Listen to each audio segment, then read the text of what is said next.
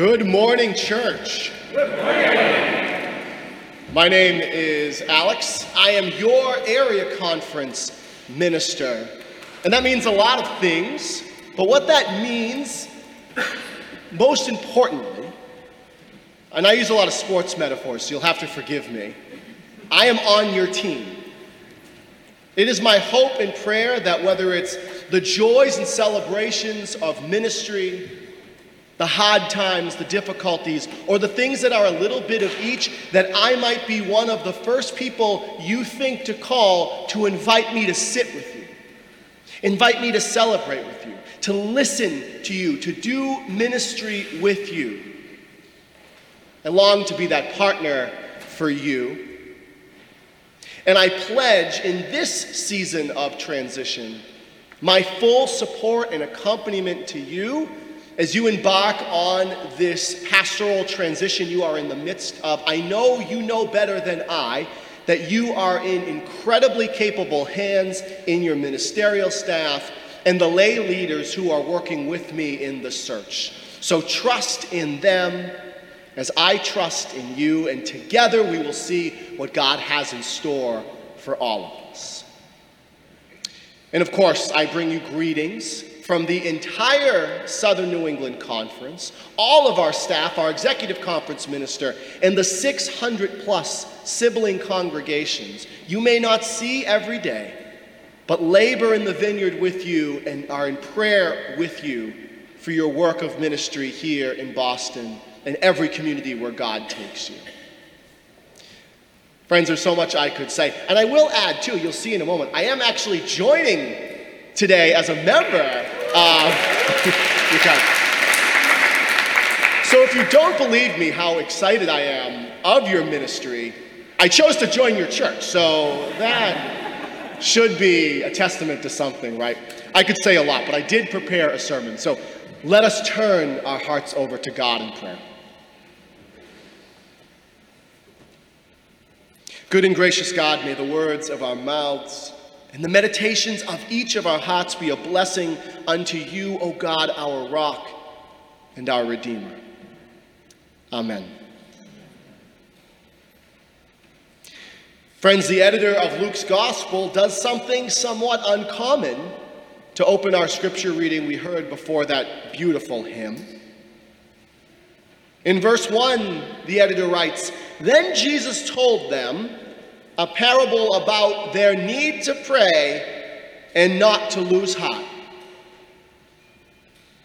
Their need to pray and not to lose heart. So I think that's it. I can go sit down now. That's the lesson. You've got it, right? In truth, that is the takeaway.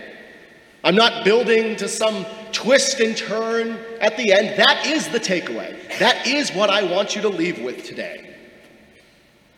Pray always.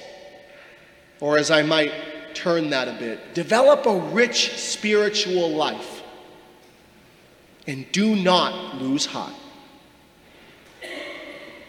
You see, I'm drawn to this verse not only because it is so clearly set up as the moral of this parable, but also because it speaks so deeply to my own faith and maybe yours.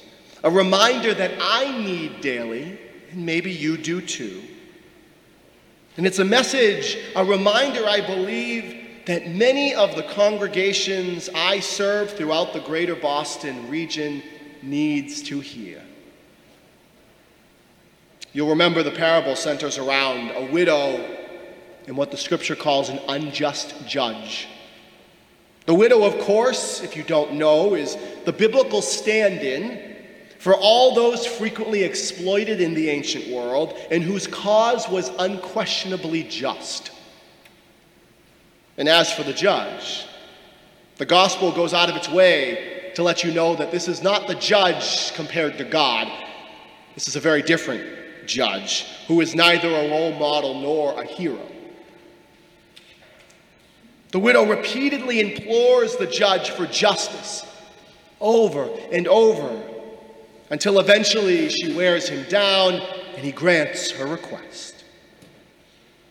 We're not given many details of the nature of everything, but we can easily imagine and visualize the persistence and maybe even desperation of the widow physically bringing herself before this uncaring judge day after day, week after week, pleading her case, likely in public for all to hear.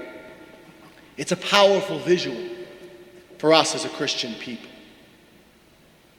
Because in every age in living memory, Christian people like us have been required to act with zeal and persistence and even desperation, just like the widow in our parable.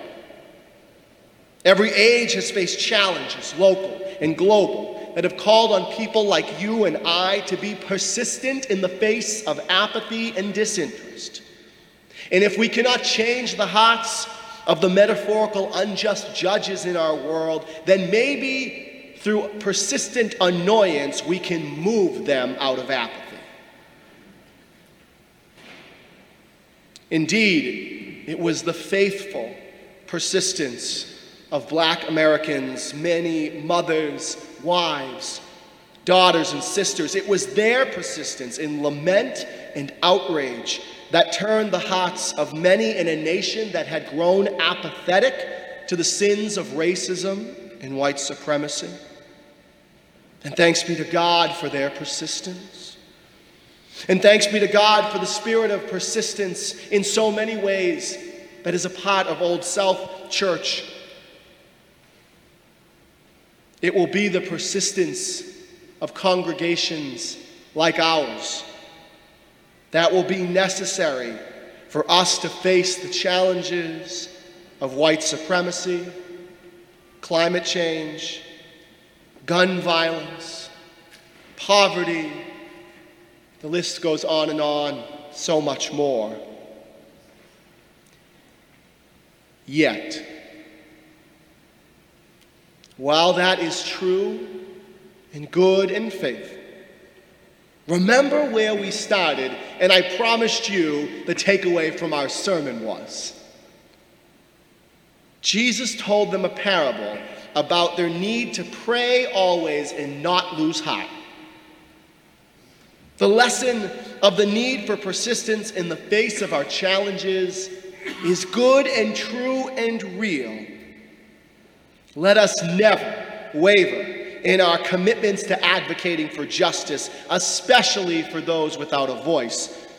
But the writer of Luke's gospel went out of their way to remind us that this is first about the persistence of prayer before action so that we may be the squeaky wheel for justice. And not only for a moment, but through our whole lives long. Now, in fairness, after you read the first verse and you get into the actual story, we're easily drawn towards seeing the parable being about action primarily. We can visualize the physical embodied nature of the persistence of the widow.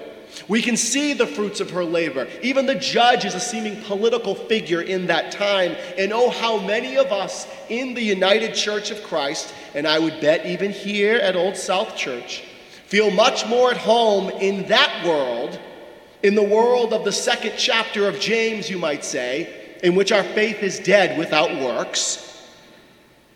Look at the widow putting her faith into action and look at the results. Let's do the same. Yes, our persistence in doing good is paramount and even life changing and saving. But what happens when we grow weary in our persistence? What happens when the moral arc of the universe takes so long to bend towards justice, it looks like a line from our perspective? And as we know, this world when we choose to be fully ourselves and present in it, can wear us down. It can wear us down through a lack of progress, yes, but all through, through disconnecting ourselves from whom God has claimed us to be beloved, worthy, beautiful. And author Brene Brown reminds us that the truth about who we are lives in our hearts. So when the coming of God's peaceable realm seems too slow, and the world tries to strip us of our God kissed selves, how will we find the widow's perceived endurance if we've lost our hearts? And so, the author implores us to pray so that we do not lose heart, so that we do not lose our center in our work for justice. Luke's call in our lives is not about forced or contrived piety. It's a call to remember the heart of our faith, to remember the foundation on which we stand that empowers our work for justice in the world, and ultimately to ensure that we have the endurance necessary to run the race, to work for justice in our world, not for a moment, but for our whole lives and for this church for centuries to come. What happens to the athlete who doesn't stretch or warm up before playing, or who doesn't practice? The same is true for us in the work for justice who we are and who are we and what can happen to us when we persist only in our work but not in our spiritual nourishment. And that doesn't necessarily mean kneeling next to our beds, folding our hands, closing our eyes, although it may, if that nourishes you.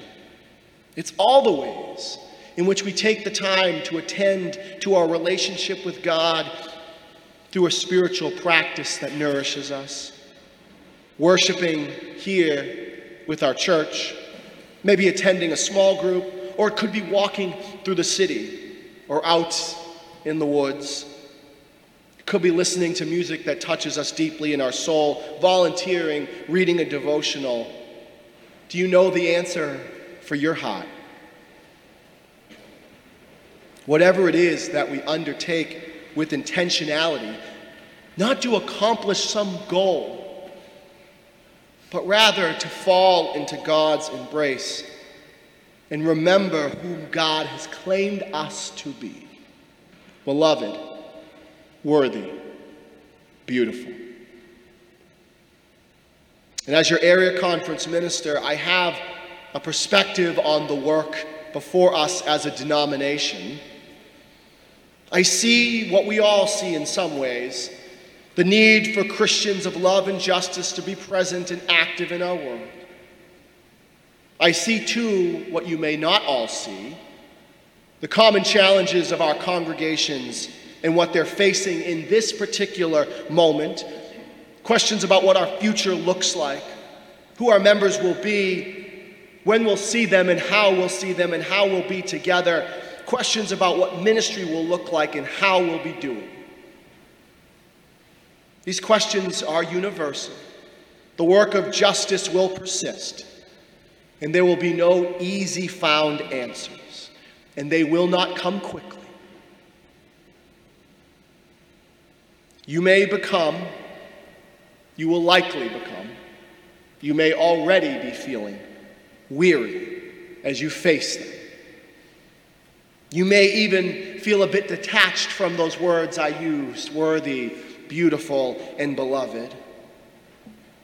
And so we pause then for today to remind ourselves to rest from our persistent doing and attend to our hearts. We pause to take seriously the gospel writer's call to not lose our hearts.